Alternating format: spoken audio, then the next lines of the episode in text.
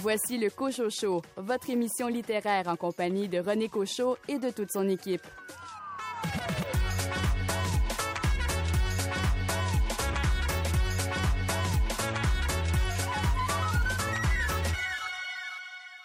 Ici René Cochot. Bienvenue à votre rendez-vous littéraire. En mon nom et au nom de toute l'équipe, nous vous souhaitons un beau Noël et surtout de très belles fêtes. Au cours de la dernière année, nous vous avons fait part de nos coups de cœur littéraires et nous souhaitons que nos recommandations vous ont permis évidemment de passer d'agréables moments et d'oublier, ne serait-ce que quelques instants, cette foutue pandémie. Pour cette édition spéciale du Cochocho, nous vous présentons de nouvelles capsules de livres à donner ou à recevoir et je vous livre mon palmarès 2021 des livres que j'ai eu le plaisir de lire cette année. Le choix est toujours déchirant, mais il faut savoir trancher. Alors vous allez le découvrir au cours des deux prochaines heures. Bonne émission. Combien de Noël aurons-nous encore ensemble? Combien de soleil avant que la terre ne tremble?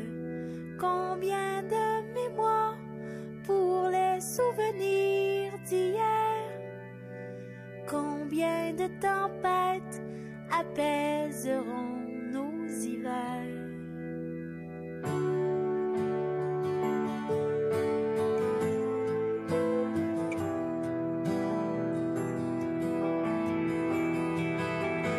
Combien de chansons transformeront nos silences? Combien de maisons célébreront l'importance? Combien de lumière dans les yeux de ceux dans le cœur quand on espère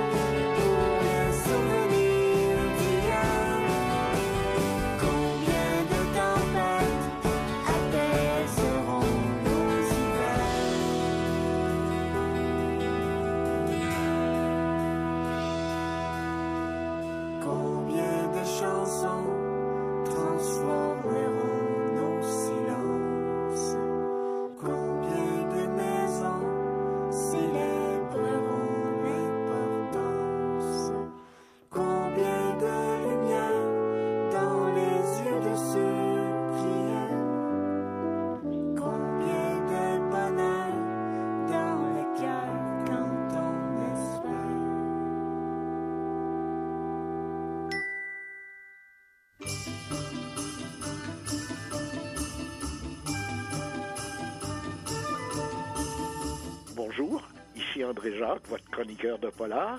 Le livre que je voudrais donner en cadeau cette année, en fait, je vais tricher les deux livres que je voudrais donner en cadeau cette année. Le premier, c'est celui d'un auteur qui a ressuscité en 2021. Je parle ici de Maurice Leblanc, l'auteur du célèbre Arsène Lupin, qui a été remis à l'ordre du jour et qui a été remis sur nos rayons grâce à la série Lupin qui est passée sur Netflix et qui a fait un tabac. Donc, euh, ce que je suggère, c'est que les gens retournent vers ce grand classique.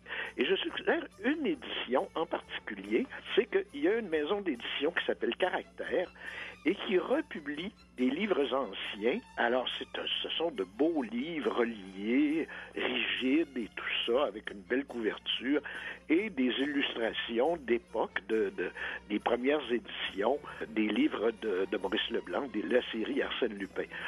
Ce, gros bouquin-là, qu'on retrouve dans les... qu'on- on en voit souvent euh, dans des endroits comme Costco, dans les librairies, etc. Ce gros bouquin regroupe bon, les principaux, Arsène Lupin, Gentleman Cambrioleur, L'Aiguille Creuse, L'île aux 30 cercueils. Il regroupe donc les romans les plus célèbres de Maurice Leblanc. Donc, c'est ma première suggestion aux éditions Caractère, mais ça peut être aussi en livre de poche ou tout ça, Les aventures d'Arsène Lupin. Plus moderne, toutefois, je vous suggère aussi de Fabiano Massimo, un Italien, un, roman qui s'intitule L'Ange de Munich, qui est publié chez Albin Michel. Alors, L'Ange de Munich, c'est un roman qui est basé sur un fait réel, qui est la mort de la nièce d'Adolf Hitler en 1931, à l'époque de la montée du nazisme. Euh, cette jeune femme, qui avait à peine 20 ans, euh, on la retrouve tuée par balle dans l'appartement de Hitler. Et évidemment, ça a créé à l'époque, évidemment, une certaine, certaine vague qu'on a tenté par tous les moyens d'éteindre et qu'on a réussi à éteindre. Donc, euh, Fabiano Massimo reprend cette histoire, il en fait une fiction, évidemment, mais il nous raconte un peu qu'est-ce qui s'est passé. Et lui, évidemment, me présente ça comme un assassinat. C'est extrêmement intéressant et ça nous montre l'espèce de panier de crabe ou, euh, si vous voulez, de cage de rat que pouvaient être les milieux nazis euh, à l'époque de leur naissance et de leur montée. Alors, je répète, de Fabiano Massimo, l'ange de Munich chez Albin Michel, et je souhaite à tous un joyeux Noël.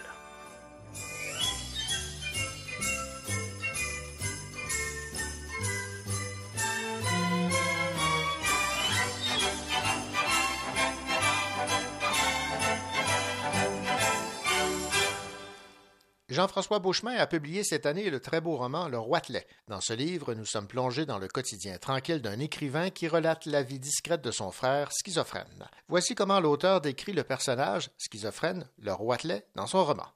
C'est un petit oiseau presque insignifiant, très banal. La seule chose qu'il a de particulier, c'est une petite couronne jaune sur la tête, comme s'il avait un faisceau de lumière qui lui sortait de l'esprit. Jean-François Beauchemin aborde avec élégance la douleur humaine, le Roitelet occupe le cinquième rang de mon palmarès. Voici l'entrevue qu'il m'a accordée. Monsieur Beauchemin, bonjour.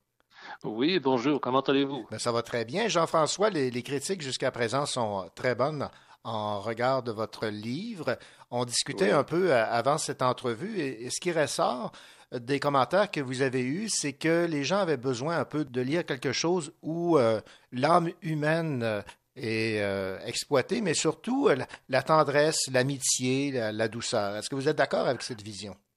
Ben oui, c'est le sentiment qui ressort en effet, que, je, retiens de, ce que de- des messages, des nombreux messages que les gens m'envoient. On dirait que les gens, peut-être en rapport, euh, en lien avec cette pandémie qui, qui n'en finit plus de finir, euh, les gens, j'ai l'impression, ont besoin de- d'entendre, euh, d'être en contact avec ce genre d'histoires-là, dans lesquelles, ma foi, il se passe peu de choses, c'est vrai, mais il reste que dans, dans le Roitelet, il y a, il y a quand même de la lumière, je dirais. Alors, je pense, ma foi, que les gens ont besoin de ça. C'est ce que, c'est ce qu'ils me disent, en tout cas.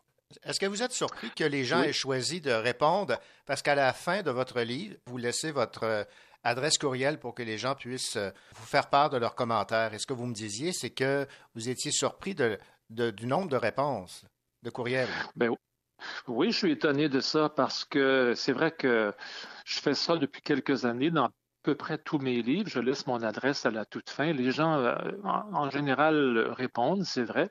Mais euh, cette fois-ci, dans le cas du Roitelet, je me disais, en le, lâchant à la fin, quand j'ai mis le point final et que j'ai mis mon, mon adresse encore une fois à la toute fin, je me suis dit, ben là, cette fois-ci, les gens ne, répondront peut- peut-être pas autant que d'habitude parce que, justement, c'est une histoire. euh, c'est une, c'est histoire un petit peu qui, qui- qui est un petit peu hors norme, hein, Mhm. qui est un peu euh, hors des modes aussi, qui est pas tellement dans l'air du temps, je dirais, de par sa- justement sa teneur même, hein, c'est-à-dire que euh, à quoi on assiste dans cette histoire-là, ben, à la vie quotidienne, banale, très ordinaire de gens eux-mêmes très ordinaires qui euh, prennent soin de leur jardin, euh, qui le soir euh, euh, observent les étoiles, euh, qui parlent entre eux, qui se promènent dans la campagne. euh, bon, alors c'est pas ce qu'on peut appeler un roman palpitant, on Mhm. peut pas dire ça,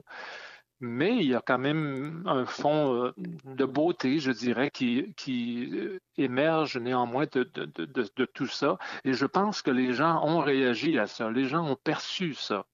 Et mais, mais, mais ça m'étonne, ça m'étonne parce que moi, évidemment, j'ai mis ça dans l'histoire, dans le roman, j'avais ce, ce désir-là de, de, de, faire jaillir une, une, espèce de lumière de, du quotidien très banal de, tous ces gens-là que je mets en scène. Mais je ne pensais pas que les gens, les lecteurs, réagiraient, eux, avec autant de d'enthousiasme, je dirais. Je ne pensais pas que ça serait perçu à ce point-là. En fait, on peut se surprendre que la lumière naît d'une relation entre un auteur, écrivain, le narrateur, et une personne schizophrène. On aurait pu en faire quelque chose de difficile. Ben, c'est sûr, le, terrain euh, était propice pour euh, inventer une histoire qui, justement, aurait pu être autrement plus sombre, euh, qui aurait été justement marquée par cette terrible maladie qu'est la schizophrénie. J'aurais pu en faire donc un récit, ma foi, triste. Et puis, bon, mais, mais ce n'est pas du tout la direction que j'ai voulu donner à, mon histoire. Au contraire, je voulais que la maladie, au fond, soit, ma foi, euh, fasse partie euh, intégrante euh, de la vie, de la vie ordinaire, hein, comme ça arrive constamment dans la vraie vie. Il y a des gens, on en rencontre à chaque jour, des gens qui vivent des malheurs, mais qui continuent malgré tout à vivre du mieux qu'ils le peuvent et qui sont pas euh, pour autant, euh, comment dire, désespérés. Mm-hmm. Ils peuvent être malheureux, ils peuvent être attristés, ils peuvent être accablés, mais euh, le désespoir n'est pas toujours au cœur de leur vie. Et moi, j'ai voulu montrer ça, qu'en dépit du malheur, subsistait quelque part ou à côté de ce malheur-là une espèce de Bon, tout à l'heure, j'ai dit le mot lumière, mais mm-hmm. parlons d'espoir, parlons de beauté. Hein, j'ai voulu montrer ça aussi. Là. Bon, Jean-François Beauchemin, vous avez une très belle plume et vous avez le, don là, de, rendre compte d'une situation avec euh, de la prose, de la poésie, de l'émotion. Je vais vous citer ici en page 13. Ce n'était pas la simple érosion normale que le passage du temps finit toujours par imposer au caractère et aux habitudes. C'était une authentique dislocation en ce sens que son esprit paraissait séparer les uns des autres ses propres éléments autrefois bien emboîtés. Oui. Quand vous vous êtes lancé là, dans la thématique de la schizophrénie, vous ne vouliez pas faire ressortir que l'aspect négatif là, de, cette, euh, de cette maladie.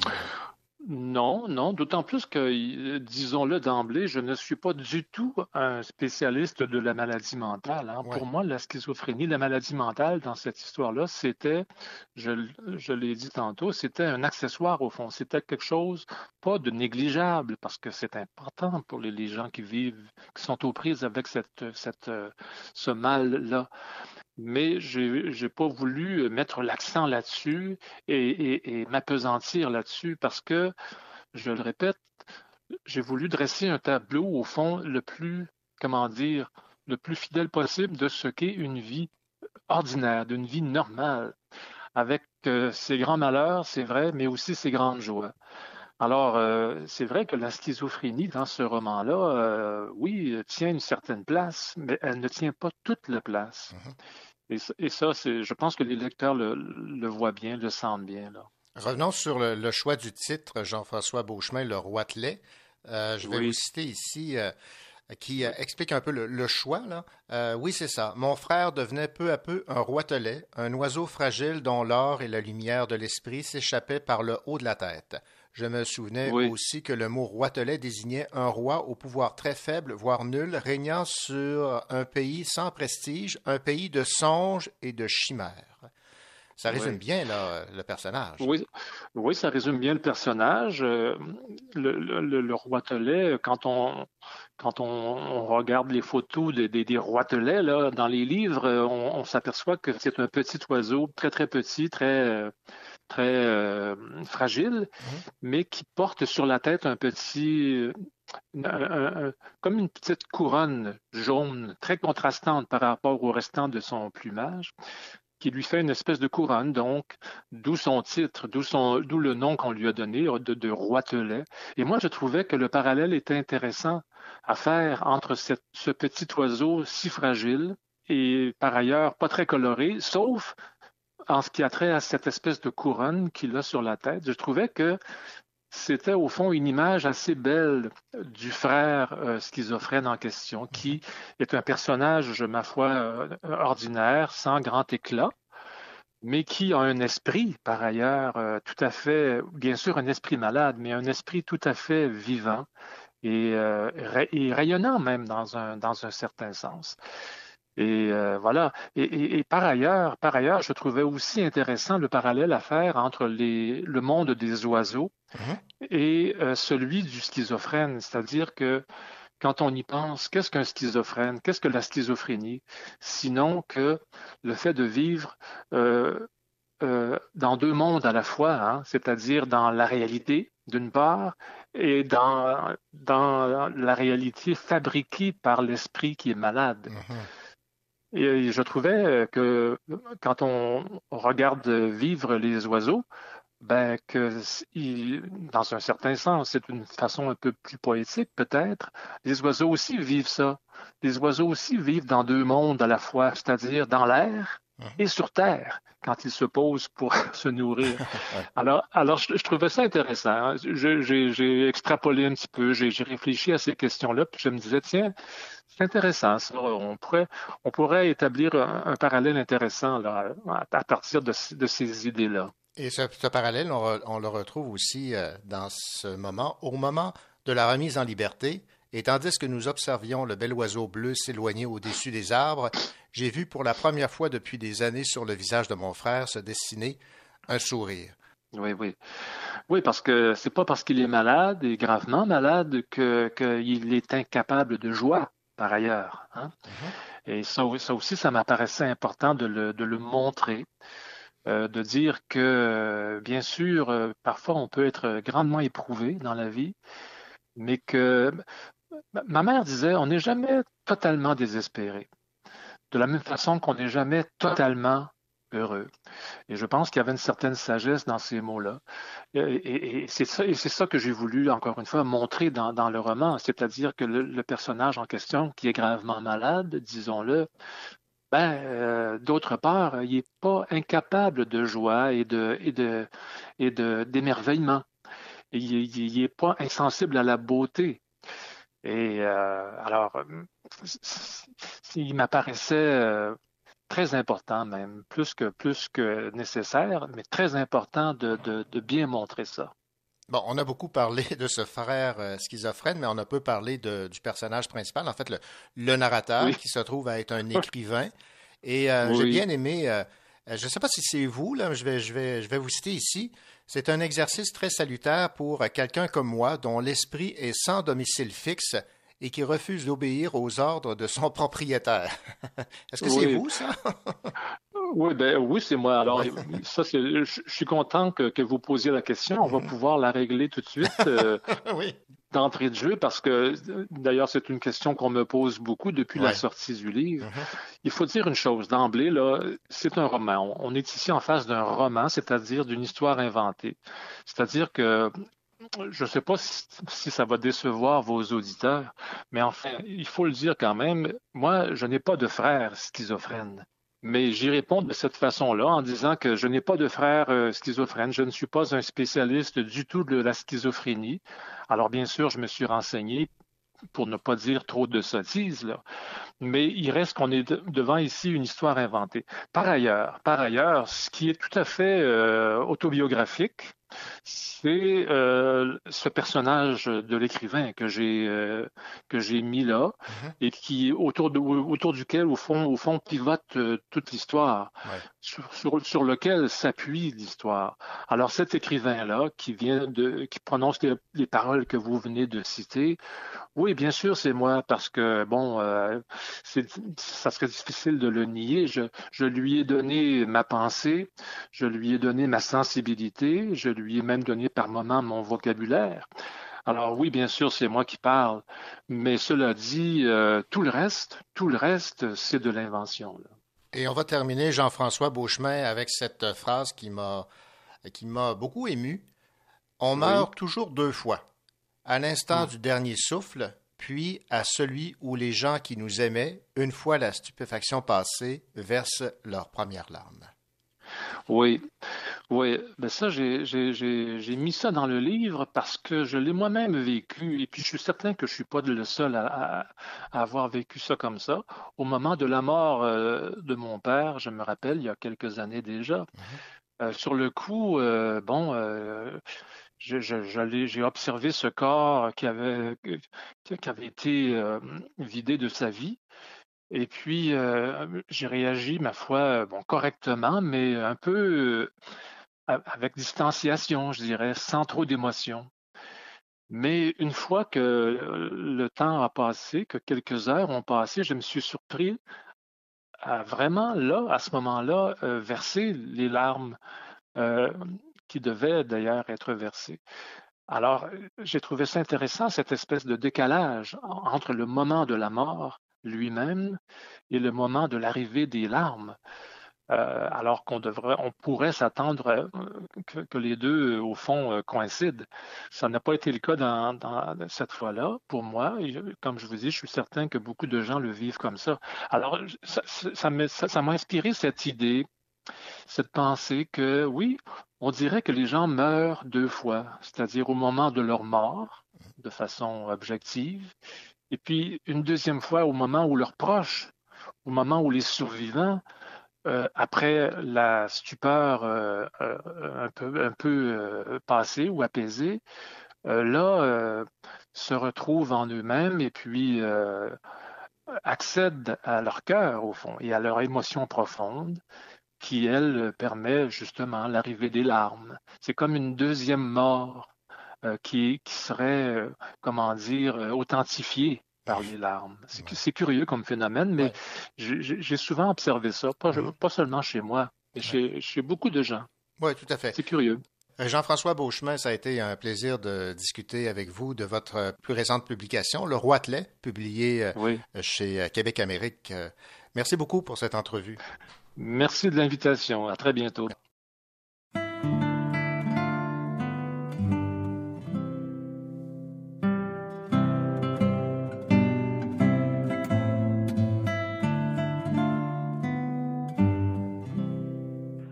Bonjour, ici Billy Robinson. Pour la période des fêtes, il faut absolument donner toute l'œuvre de Marie-Claire Blais parce qu'elle est incontournable, parce qu'elle est extraordinaire et qu'elle va beaucoup nous manquer.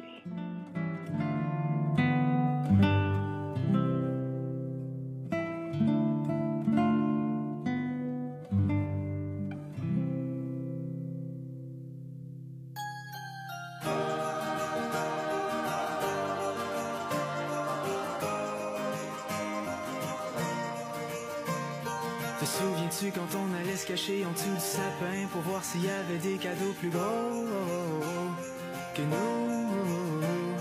Te rappelles-tu quand on allait dehors se faire des châteaux avec la neige, on se sentait plus haut que tout. Puis la fois où il y avait eu de la pluie verglaçante, j'ai glissé comme l'avait fait ma tante. La glace était trempée d'eau, mon postérieur en pleure encore. Ferme les yeux. Puis rappelle-toi quand les allumées. Vive le vent et ses flocons blancs. Te souviens-tu des caramels de grand-maman qui fondaient comme le temps passe? Ici, le présent y est déjà parti pour laisser place au firmament. Te rappelles-tu de mon oncle qui dormait sur le divan? À côté de ces deux, trois bouteilles de vin blanc? C'était un homme quand même tolérant, à part quand il a bu trois châteaux brillants. Puis la fois où maman a dû aller chercher les pompiers quand Père Noël apportait ses cadeaux, oh, oh, oh, il était resté pris dans la cheminée. Ferme les yeux, puis rappelle-toi quand les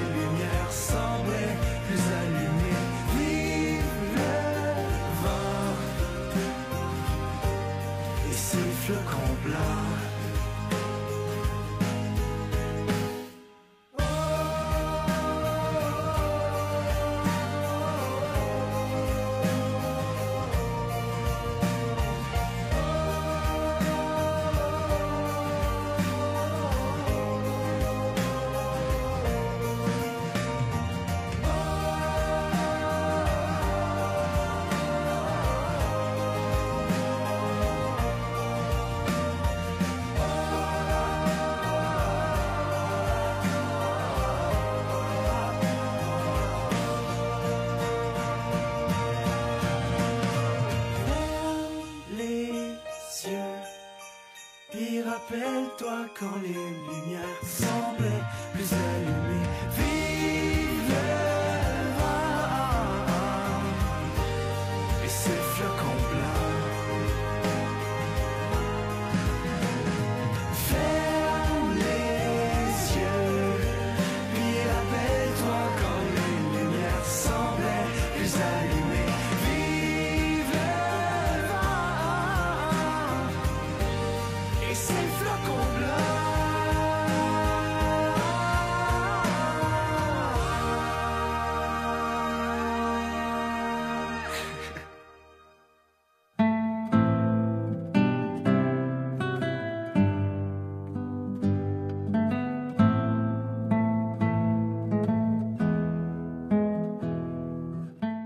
Ici Karine Morin. Le livre qu'il faudrait absolument offrir en cadeau, euh, selon moi, c'est le roman Mani Canetich de Naomi Fontaine qui a été publié aux éditions Mémoire d'Encrier euh, en 2017.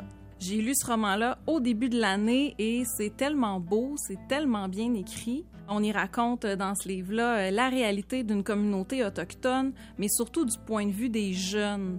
Donc, ça nous aide vraiment à voir et à être plus sensibles face à la réalité d'une communauté autochtone euh, sur une réserve, de voir le dévouement aussi de certains enseignants euh, pour les élèves qui ont quand même plusieurs difficultés euh, à vivre des fois sur une réserve. Donc, c'est vraiment un livre pour moi qui est très intéressant.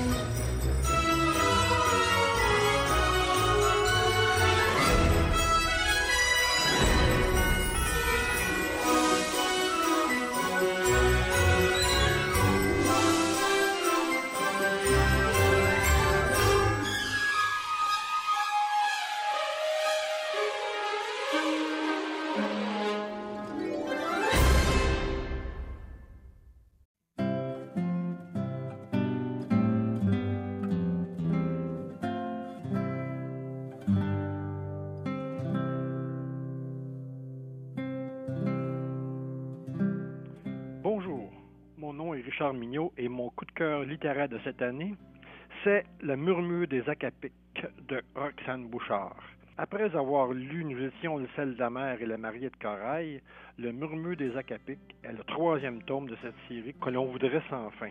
Haletant, prenant et superbement bien écrit, ce roman de Roxane Bouchard est le meilleur de cette série. Et cela s'avère assez exceptionnel quand on a déjà reconnu l'excellence des deux premières enquêtes du policier mexicain au service de la police. Je vous souhaite de très joyeuses fêtes.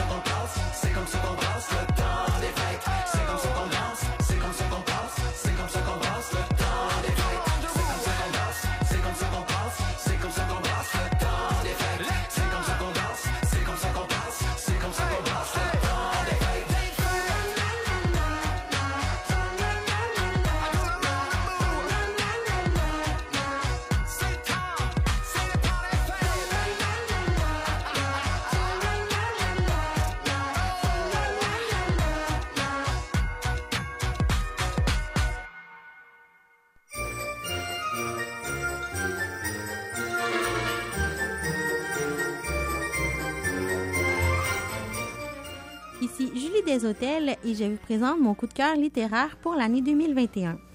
Il s'agit de l'album illustré pour les 3 à 8 ans, intitulé Tout le monde, écrit et euh, illustré par Élise Gravel aux éditions scolastiques. C'est un album coloré dont les illustrations sont empreintes d'humour et dont le texte célèbre l'universalité des êtres humains. C'est un livre qui en appelle à l'empathie envers les autres. Et je cite euh, le livre, Tout le monde vit des moments de joie et des moments de tristesse. Tout le monde fait des erreurs et tout le monde peut apprendre de ses erreurs. J'ai beaucoup apprécié le message véhiculé par l'album parce que l'autrice encourage les enfants à se mettre à la place de ceux qui les entourent, quelle que soit la situation. Même si l'album porte sur l'universalité des êtres humains, Élise Gravel célèbre toutefois également l'unicité de chacun et de chacune en donnant une apparence distinctive à tous ces nombreux personnages. Je trouve que c'est un album qui est très à propos compte tenu du contexte de pandémie mondiale qui semble s'étirer de temps des fêtes en temps des fêtes.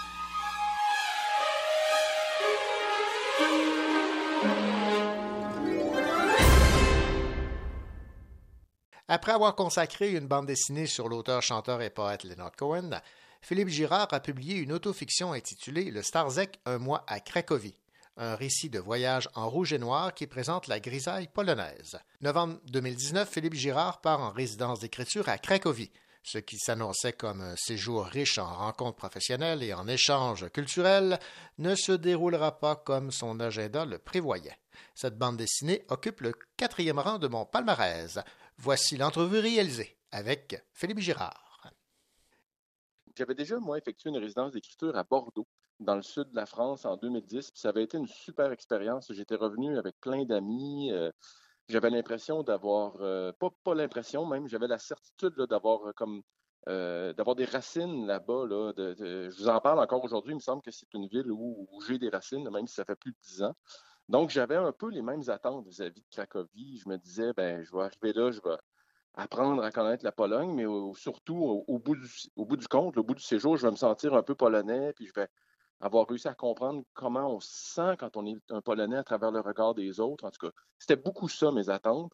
Euh, bon, j'avais aussi un horaire de séjour, là, des rencontres en librairie, dans les écoles, rencontres avec le milieu littéraire, etc. Donc, je comptais beaucoup là-dessus pour précisément approfondir, là, le- si vous voulez, le regard que, que je voulais développer sur la Pologne. C'est, c'est, c'est tout ça qui a échoué finalement. Et, et comment, bon, évidemment, vous avez eu, vous avez un recul maintenant qui vous permet Oui. de, de mieux comprendre ce, qu'on découvre d'ailleurs dans le, le Starzec, un mois à Cracovie. Euh, donc, euh, qu'est-ce qui explique que euh, ce- cet accueil a été, euh, on, on va dire, froid, que on vous a Inexistant. laissé- inexistant et qu'on vous a laissé à Ouais. vous-même finalement?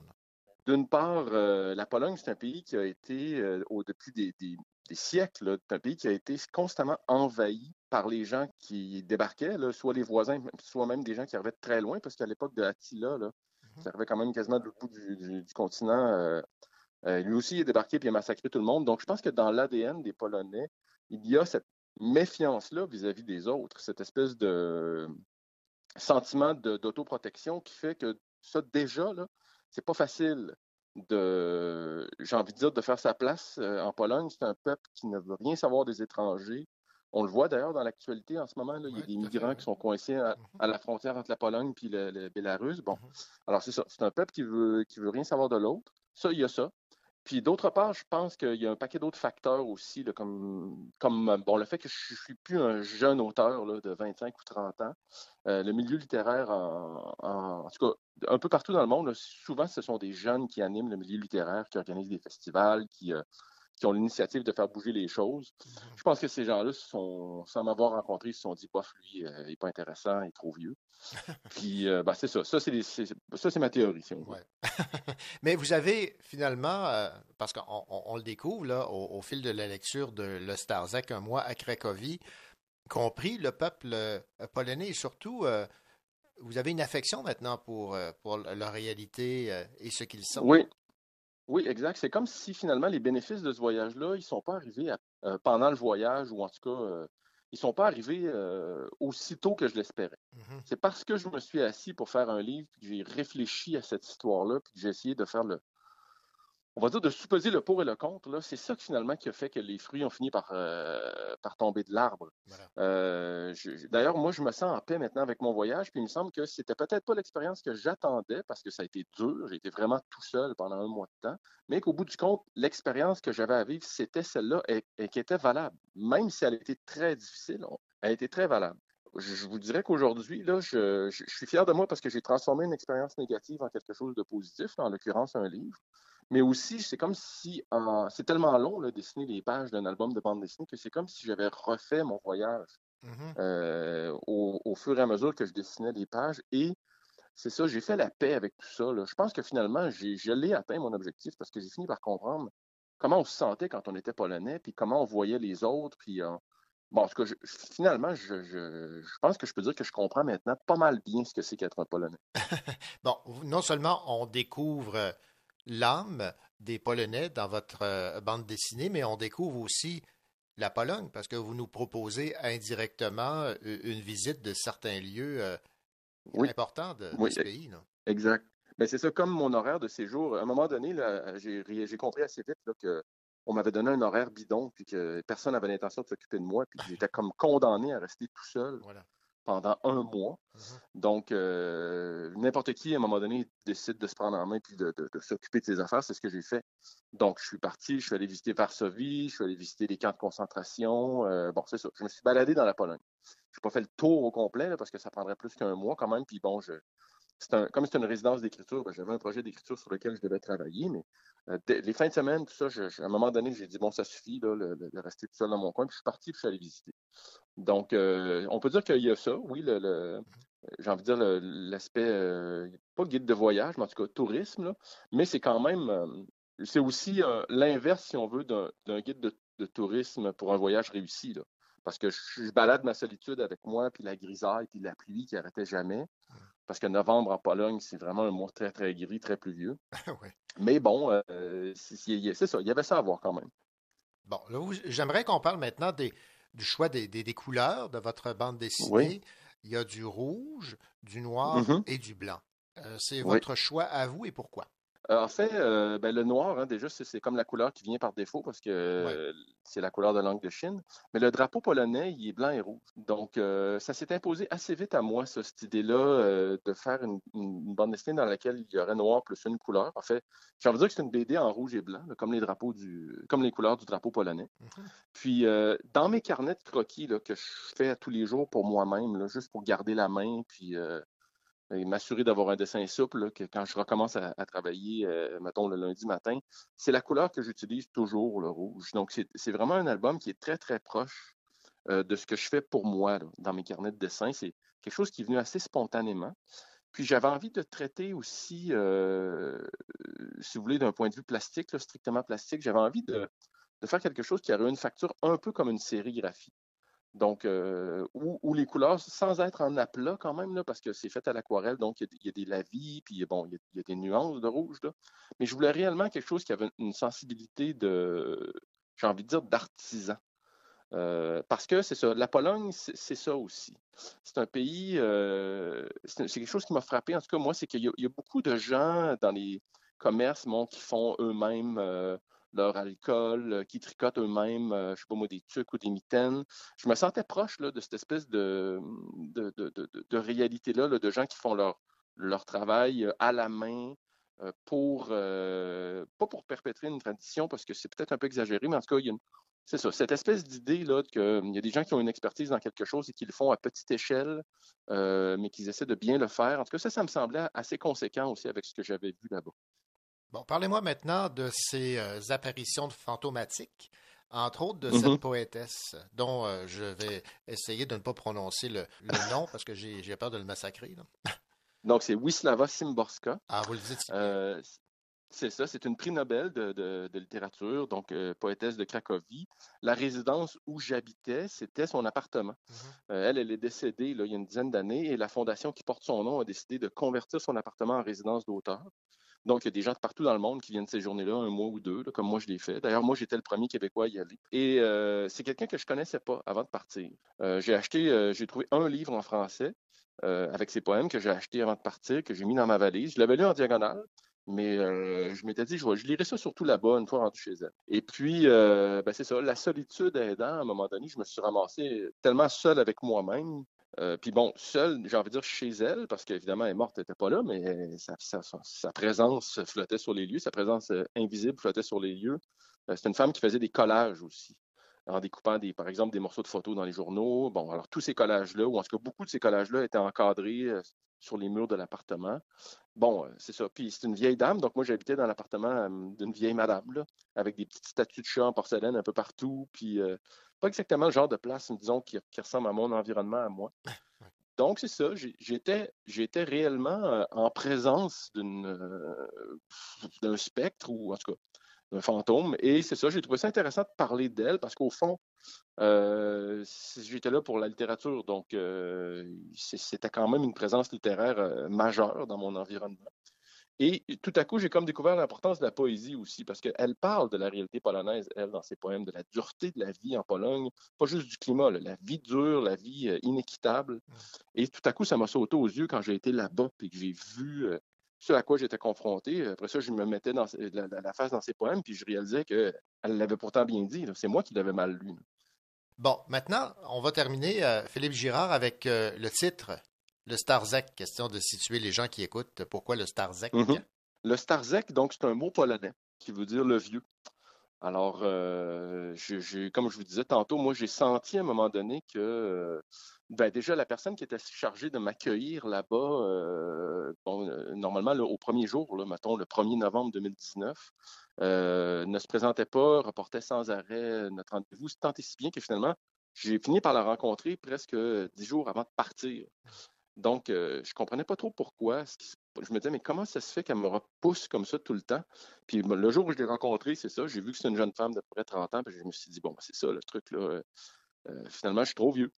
Puis c'est ce qui fait qu'il euh, me trouve moins intéressant. Si j'avais été un jeune auteur de 25 ans ou 30 ans, il se serait dit ah, ben ça c'est cool, c'est quelqu'un de notre groupe d'âge qui, euh, bon, qui va être le fun. Alors c'est ça, j'ai eu l'impression d'être victime d'âgisme. Puis c'est un peu ce dont je veux parler, en fait. Euh, puis si on veut, par, par extension, ou si, on peut dire que c'est une métaphore, je pense que l'attitude globale des pays occidentaux vis-à-vis de la Pologne ressemble assez bien à celle que les Polonais ont eue vis-à-vis de moi pendant que j'étais là-bas. Eh bien voilà. Philippe euh, Girard, je rappelle le titre de votre euh, bande dessinée publiée chez euh, Nouvelle Adresse, Le Starzek, un mois à Cracovie. Et je vais, on va terminer avec ce qui est écrit sur la quatrième de couverture. Le risque d'inviter un auteur en résidence, c'est qu'il fasse un livre. ben, c'est le cas. c'est ce que j'ai fait. voilà. Merci beaucoup, Philippe Girard. Merci à vous. Au revoir.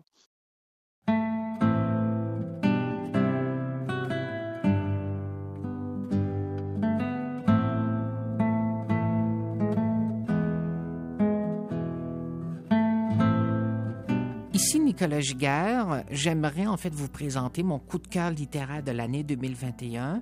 C'est l'autofiction Y avait-il des limites? Si oui, je les ai franchies, mais c'était par amour. Ok, de Michel Lapierre Dallaire, un livre donc qui est paru à la Mèche autour donc du 12 août.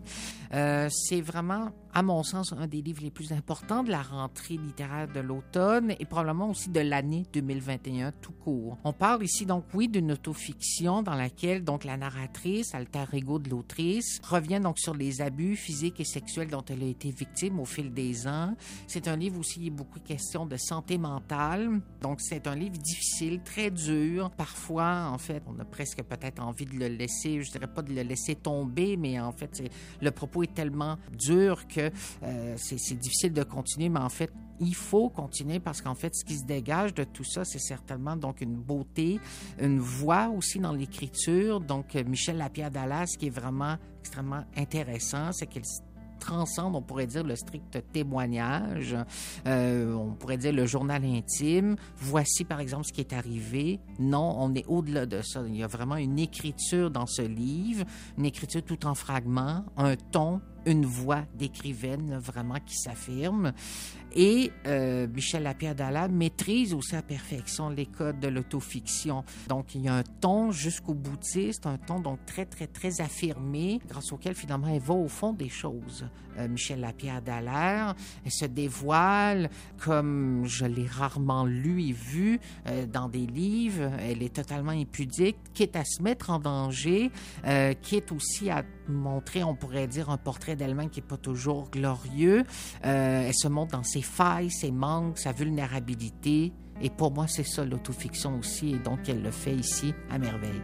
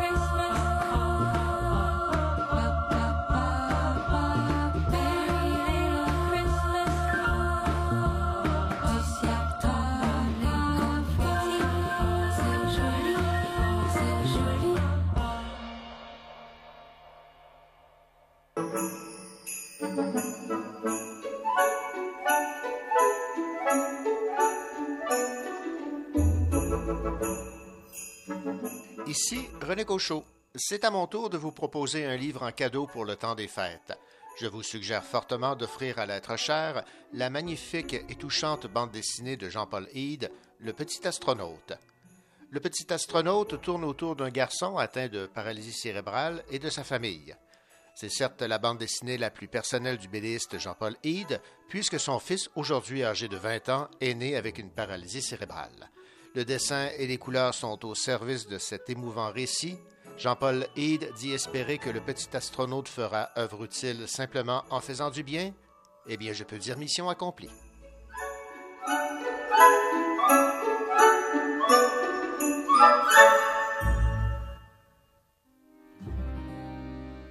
Petit bonhomme, où t'en vas-tu, courant ainsi sur tes pieds nus Je cours après le paradis, car c'est Noël à ce qu'on dit. Le Noël de la rue, c'est la neige et le vent, et le vent de la rue fait pleurer les enfants. La lumière et la joie sont derrière les vitrines. Ni pour toi, ni pour moi, c'est pour notre voisine. Mon petit, amuse-toi bien en regardant, en regardant, mais surtout ne touche à rien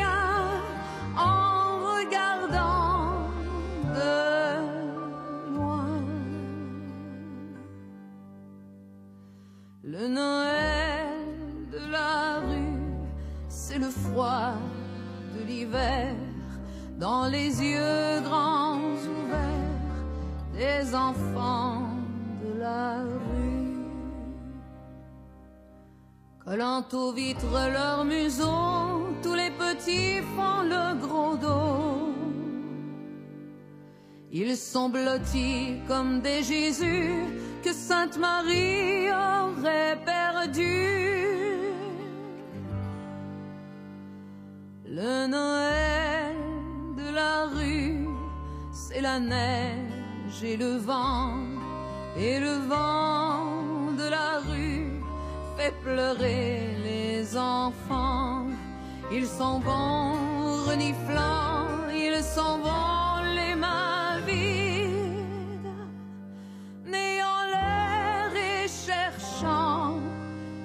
étoile splendide. Mon petit, si tu la vois, tout en marchant, tout en marchant, chauffe-y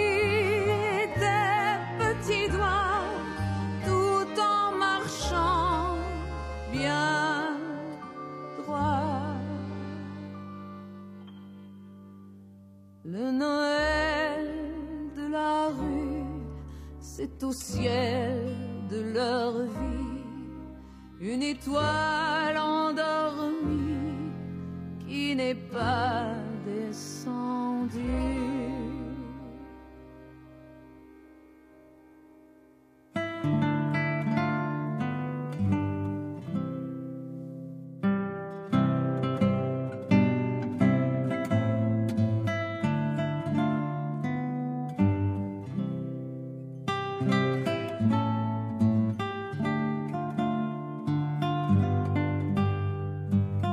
Bonjour, ici Louis Gosselin. En 2021, j'ai fait de belles découvertes, mais le livre qui m'a touché particulièrement est celui de Nancy Odette, Plus jamais la honte, le parcours improbable d'une petite poquée. Dans cet ouvrage, cet ex-journaliste parle de son enfance en Abitibi.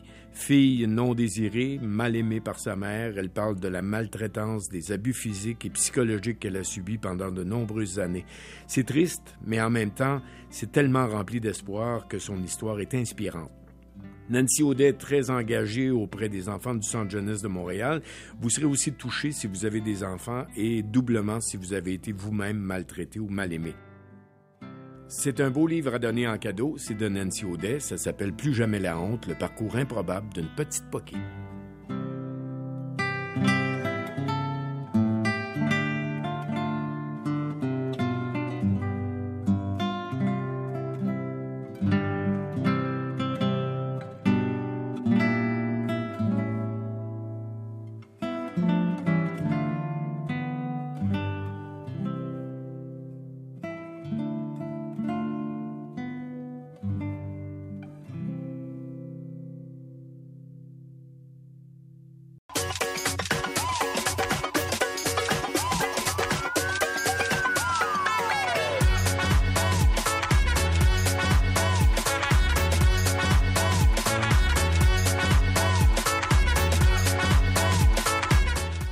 Voici la deuxième heure du Cochocho.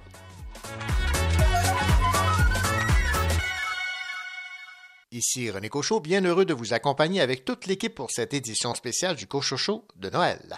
Au cours des 60 prochaines minutes, d'autres capsules des livres à donner et les autres livres de mon palmarès 2021. Bonne deuxième heure.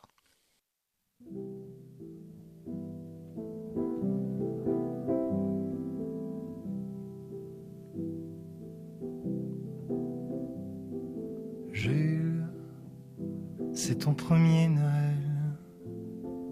Ton âme n'est encore que dentelle, fragile et beau comme le jour. Tu fais déjà des jaloux, toi qu'on inonde d'amour. Le monde est à tes genoux. Je tiens à ce que tu saches que la jeunesse passe vite, que déjà le temps prend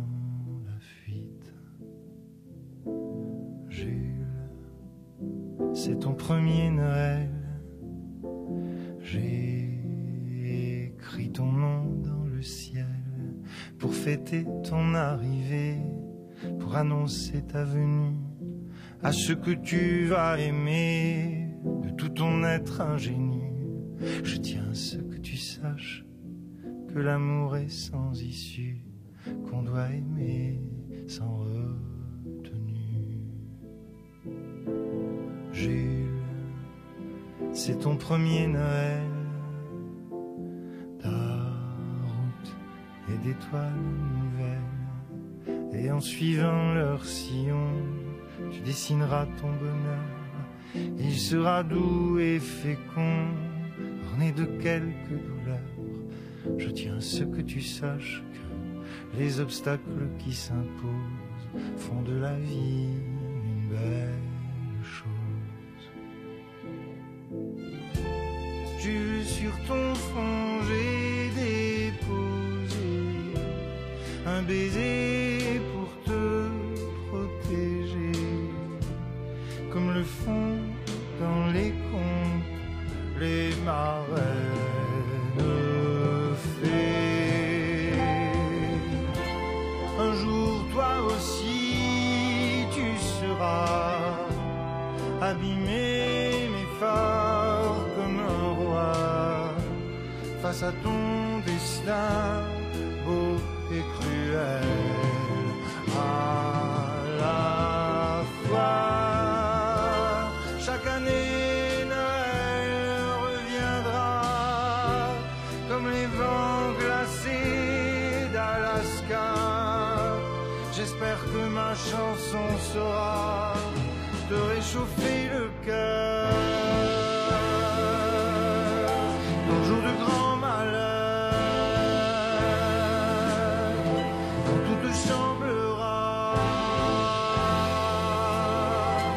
futile et sans saveur.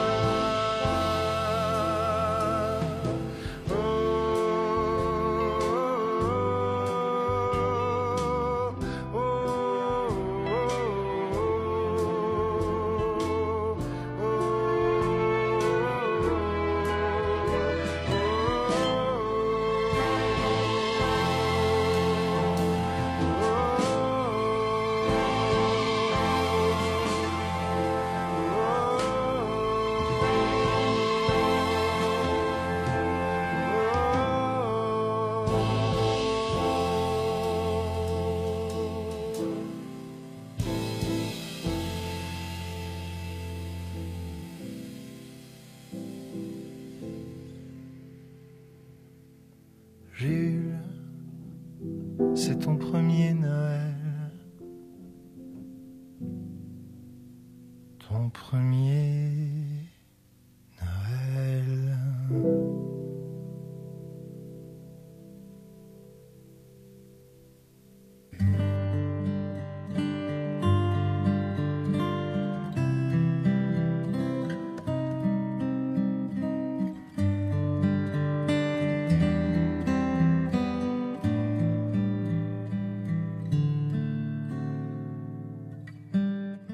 Ici Stéphane Ledien.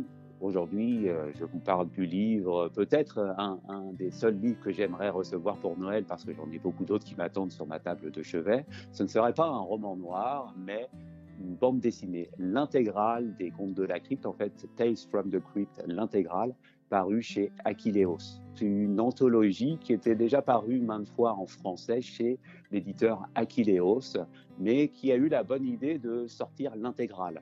Donc, on a euh, quelque chose qui fait environ 888 pages, quasiment 900 pages. Tales from the Crypt, c'est le rassemblement tout un tas d'histoires écrites et publiées en noir et blanc dans les années 50 par la firme EC Comics. Et en fait, il s'agit d'histoires d'horreur fantastiques. Donc, euh, il y a des vampires, il y a des loups-garous, il y a euh, des monstres de, de, de, Frankenstein, il y a tout un tas d'autres créatures, des ghouls aussi, des cannibales, et n'en jetez plus. Mais il y a aussi beaucoup d'histoires euh, policières ou au marge, un petit peu à la frontière euh, du, du, polar, avec un univers urbain, nocturne. C'est cru, c'est violent, c'est grand guignol aussi, il y a beaucoup d'humour noir. Et euh, pourquoi j'en recommande euh, la lecture ou la relecture? Parce qu'on a eu l'occasion parfois de, lire certaines des histoires qui sont parues avant chez d'autres éditeurs et qui, là, dans ce travail d'intégral, nous ramènent un petit peu à cette culture de, de la série B, du film d'horreur des années 50, qui est d'une culture qui en a inspiré beaucoup d'autres et qui a inspiré un certain nombre d'auteurs, de réalisateurs là dans les années 90. Il y a une série, Les Contes de la Crypte, qui était plutôt euh, amusante et, bien pensée. Alors en se replongeant dans, ces livres-là, c'est vrai qu'on penserait plutôt à l'Halloween, mais pour Noël, je me suis dit qu'on pouvait rattraper, qu'il y avait un retard à rattraper. Si on n'a pas eu l'occasion de lire de belles histoires noires, d'horreur et même un peu polar, euh, complètement euh, folles comme histoire, on peut se procurer, se faire offrir ce livre à Noël. 888 pages, ça donne de quoi bien frissonner devant la cheminée. On peut passer toutes ses vacances à lire ça. Et puis, de temps en temps, on fait une pause quand même pour les moments chaleureux avec les, tout le monde autour de, la table. C'est à lire, euh, je ne dirais pas avec modération, mais on peut fractionner la lecture, histoire de se ménager quelques belles plages. Et puis, toute cette noirceur dans le livre, de toute façon, sera compensée par la blancheur, toute cette belle neige que l'on a euh, en ce moment même à Québec. Et donc, je ne doute pas que ça va perdurer pour les fêtes.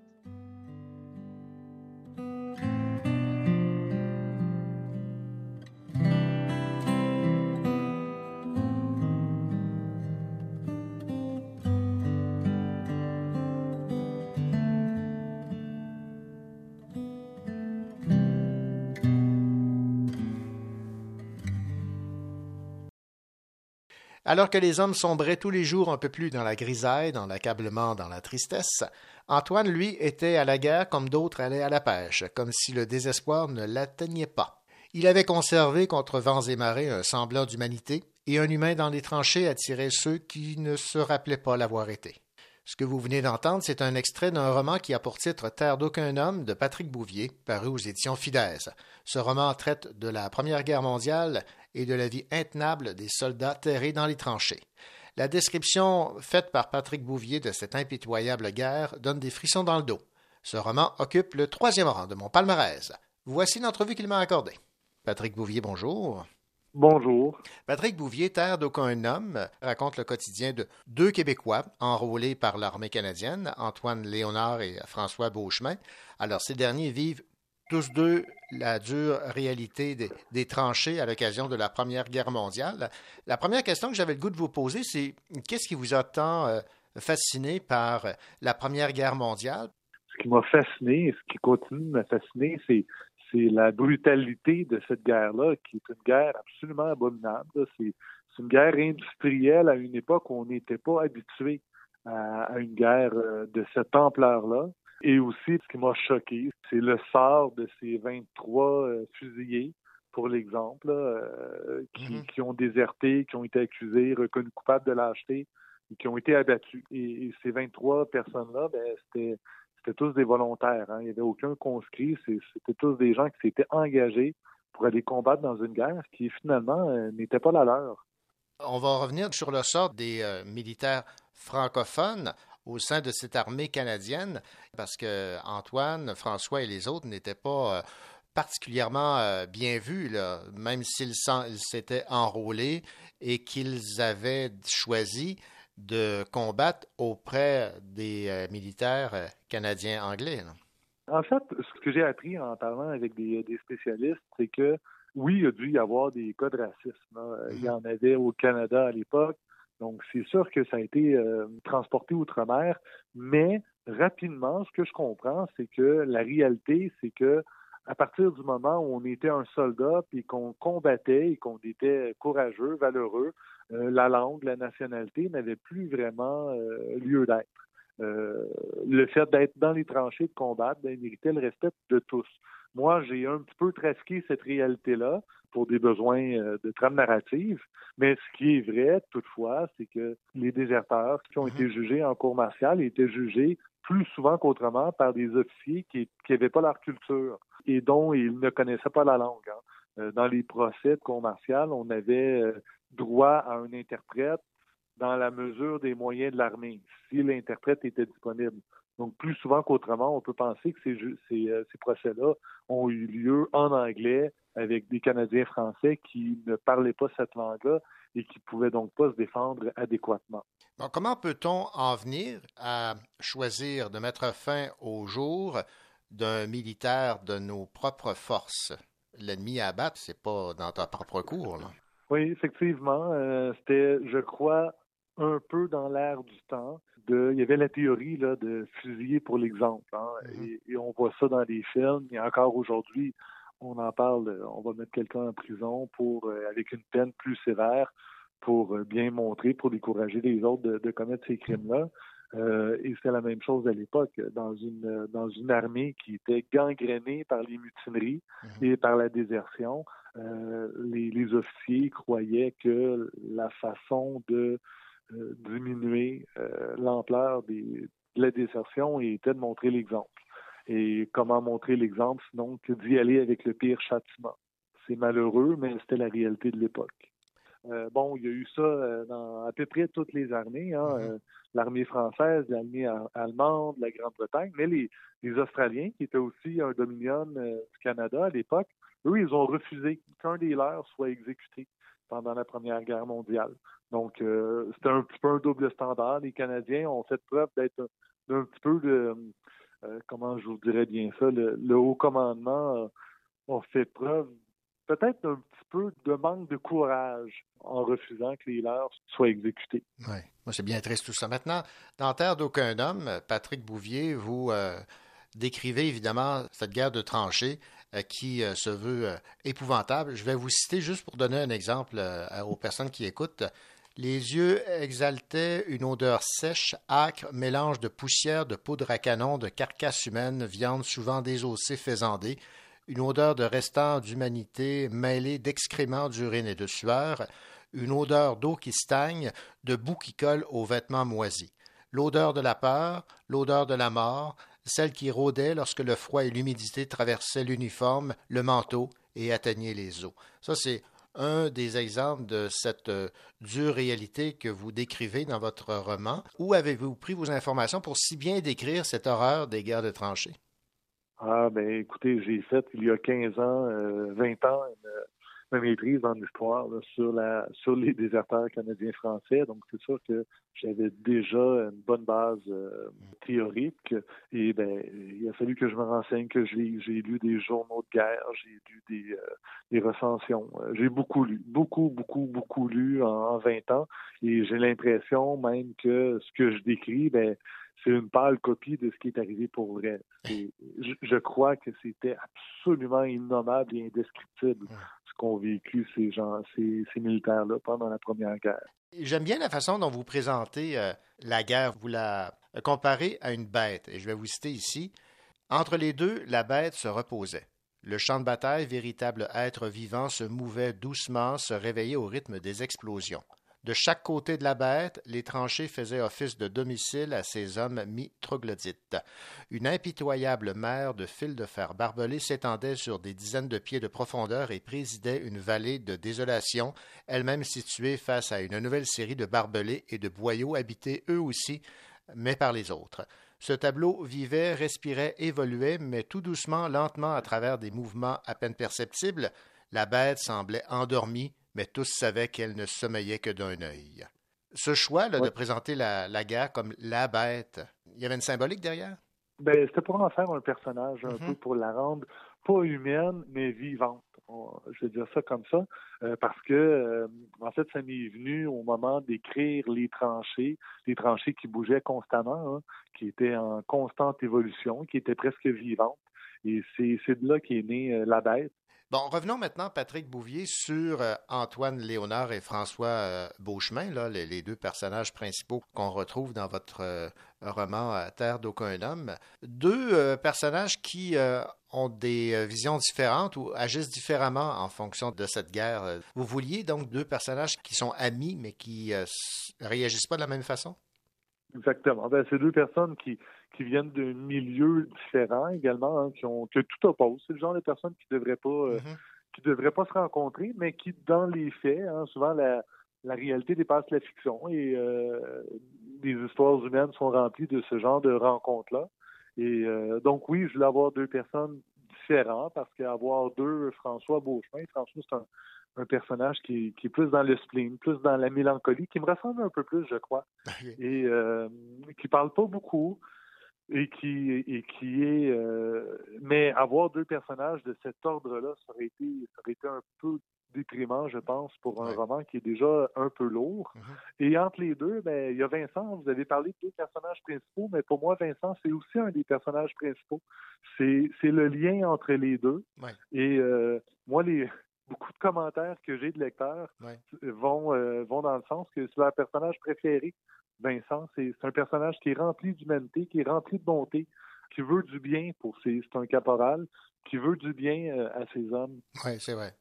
Parlez-moi de cette euh, relation qu'on peut retrouver en, en temps de guerre entre euh, ces militaires qui euh, vivent le combat et qui ont, ont une seule chose en tête, de sauver leur vie, mais surtout de combattre l'ennemi. De survivre. hein. De survivre, oui, surtout. ouais. je pense que c'est l'objectif, l'objectif principal. Je pense qu'à un moment donné, la finalité là, de combattre l'ennemi, c'était, plus un prétexte. Euh, je, pense qu'à un certain moment, c'était sauver sa peau qui, qui primait. Euh, mais en fait, c'était une armée de 600 000 hommes, où euh, c'est le nombre de combattants qu'on aura envoyés pendant la Première Guerre mondiale là, au Canada. 600 000 personnes sur une population de 8 millions euh, qui comprend les hommes et les enfants, là, donc coupé euh, au moins de moitié. Et on oublie, euh, évidemment, c'est pas les hommes de 70 ans qui allaient combattre. Que 600 000 personnes qui sont allées combattre pendant, pendant la Première Guerre mondiale, je pense qu'on n'a pas non plus idée de l'effort colossal qu'a donné, l'effort humain colossal qu'a donné euh, le pays. Donc, il y avait de tout. hein. Il y avait des ouvriers, il y avait des avocats, il y avait des médecins. Et c'est clair que dans les tranchées, ces gens-là se côtoyaient et, et- et il y avait de l'amitié qui se créait. Et euh, ça jouait aux cartes. hein. Euh, Il y avait pas que des, il y avait de rares moments d'accalmie où on pouvait euh, repenser à- aux conjointes, aux enfants et, avoir des moments, on va dire de bonheur, mais avec des gros, gros, gros guillemets. On va terminer cette entrevue, Patrick Bouvier, à propos de votre roman Terre d'aucun homme. Lorsque vous vous êtes lancé dans la rédaction de ce roman, aviez-vous dessein de faire en sorte qu'on ne voit plus la Première Guerre mondiale de la même façon ou qu'on la découvre parce qu'elle est un peu peut-être passée euh, derrière euh, celle qui a suivi, dont on a beaucoup parlé? Ah, c'est une très bonne question. Euh, je- pense que mon intention au départ, c'était de décrire le quotidien de militaires dans les tranchées. Et effectivement, c'est une réalité qui, qui est méconnue, mais qui commence. hein. Il y a quelques films qui sont sortis dans les dernières années sur, sur la Première Guerre mondiale, mais dont 1917. Là, euh, mais, euh, mais effectivement, c'est une, une guerre qui est sous-connue, je pense parce qu'il n'y a pas euh, l'horreur du, nazisme, parce qu'il n'y a pas des bombes nucléaires, euh, parce que c'est plus loin également. Hein. il y a pratiquement plus de d'anciens combattants, de vétérans de la Première Guerre mondiale. Elle fait partie de nos traditions. Là, je pense euh, à la journée du 11 novembre, je pense au coquelicot, mais on ne sait plus trop à quoi ça fait référence. alors oui, effectivement, ben, sans vouloir déterrer cette guerre-là, je trouvais que c'était je, trouvais que c'était un beau, euh, un beau prétexte pour en parler. Et, et je le rappelle, ce qui s'est passé avec nos, euh, nos, fusiliers, les 23 fusiliers canadiens euh, qui ont été abattus parce qu'ils avaient déserté, ça, c'est absolument innommable. C'est indescriptible. Patrick Bouvier, merci beaucoup pour cette entrevue. Je rappelle le titre de votre roman Terre d'aucun homme, paru chez Fidesz, pour ceux et celles qui veulent se rappeler, ben, c'est un livre à se procurer. Merci beaucoup. Bien, merci beaucoup.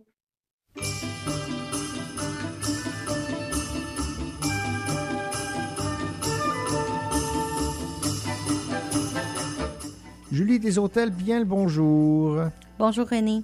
Julie, cette semaine, vous allez nous euh, parler d'albums qui euh, ont pour thème euh, la période des fêtes et euh, Noël, non même que le, Nouvel An, parce que, évidemment, en ce temps des fêtes, les gens cherchent des livres qui peuvent avoir cette thématique et vous en avez choisi certains. On va commencer par Joyeux Noël Anne et c'est publié chez Scholastic. Oui, donc Joyeux Noël Anne, c'est un album qui est inspiré d'Anne la Maison Pignon Vert où on retrouve Anne Shirley, le personnage emblématique de l'autrice Lucy Maud Montgomery, alors que la jeune Anne se prépare à passer son premier Noël dans le petit village d'Avonlea sur l'île du Prince-Édouard. Donc, en tant que fan de l'univers d'Avonlea, j'ai vraiment apprécié revoir les personnages de Lucy Maud Montgomery à travers les mots de Cali George, mais surtout à travers les illustrations de Geneviève Godbout que j'ai particulièrement appréciées parce que je les ai trouvées empreintes de douceur et de fantaisie. J'ai aimé l'attention portée aux détails de l'autrice et de l'illustratrice et c'est avec un brin de nostalgie que j'ai même retrouvé la fameuse robe aux manches bouffantes qu'Anne reçoit en cadeau de Noël de la part de Mathieu. Décidément, Joyeux Noël Anne, c'est l'album parfait pour faire découvrir l'univers d'Anne la Maison au Pignon Vert à une nouvelle génération de lecteurs et de lectrices. Bon, ben parlons maintenant de votre deuxième euh, recommandation, de même euh, deuxième idée de, de cadeau. C'est Frisson l'écureuil se prépare pour Noël de Mélanie Watt. Oui, donc il s'agit d'un album illustré pour les 3 ans et plus.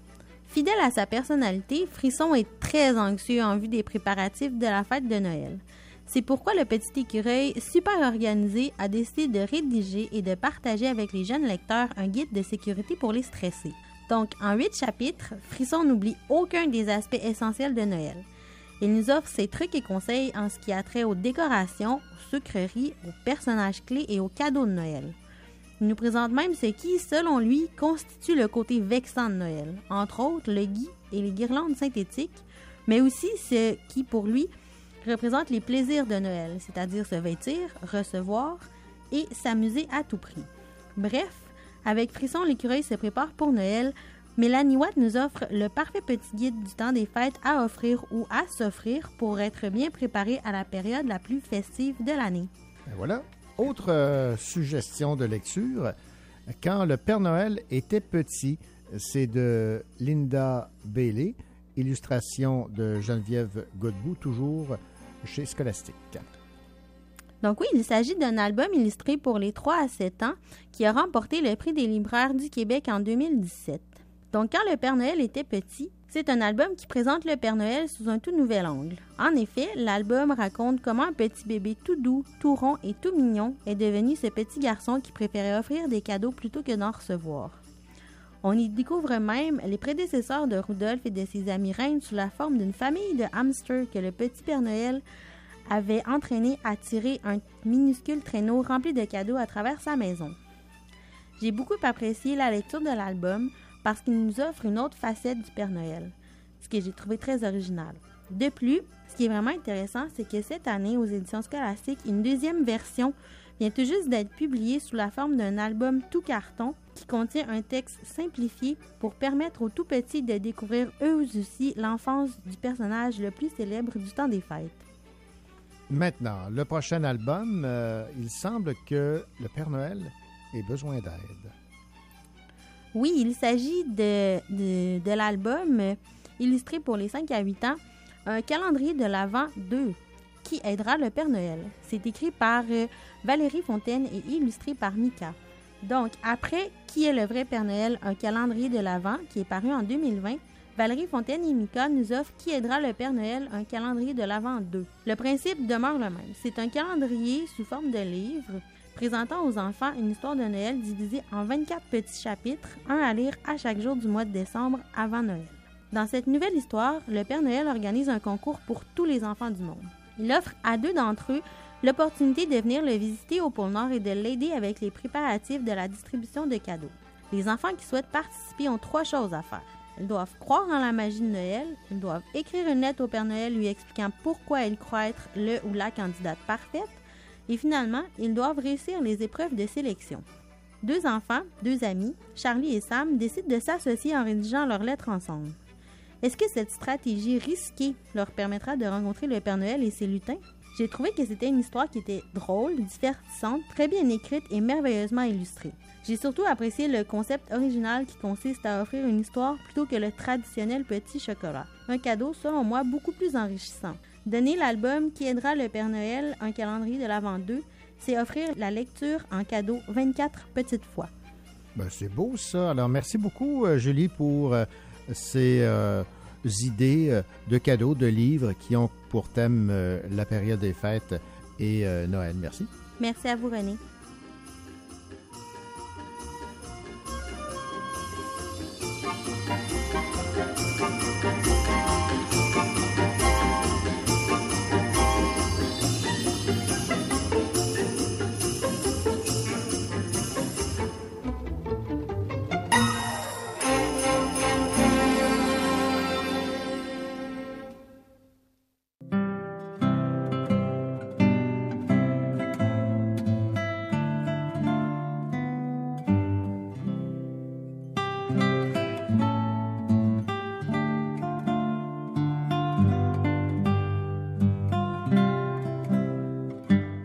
Ici Venise Landry.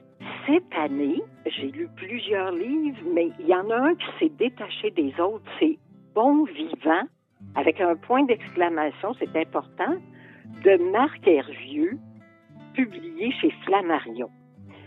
C'est un livre qui est comme un album, là. Les images sont belles. Puis, il a divisé son livre en trois. Juste des plaisirs. Les plaisirs gustatifs, musicaux, il fait des, accords entre les plaisirs musicaux et gustatifs. Et il nous raconte plein d'anecdotes, parce qu'il en a beaucoup dans son baluchon, parce qu'il a tellement voyagé, cet homme-là, que c'est savoureux. C'est un, c'est un bon vivant. Puis il nous donne le goût de bien vivre.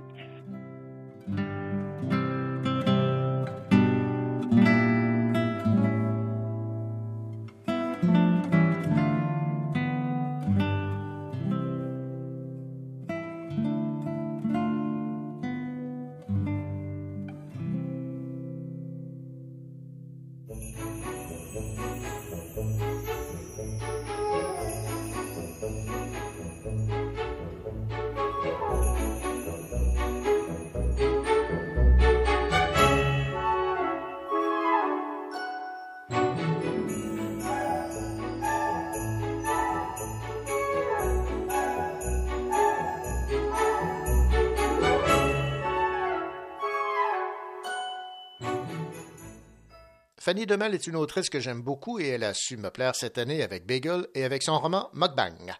Voici ce que ce roman raconte. Kim est passionnée des réseaux sociaux. Elle se consacre entièrement à sa carrière de youtubeuse. Pour y arriver, elle adopte un mode de vie mukbang.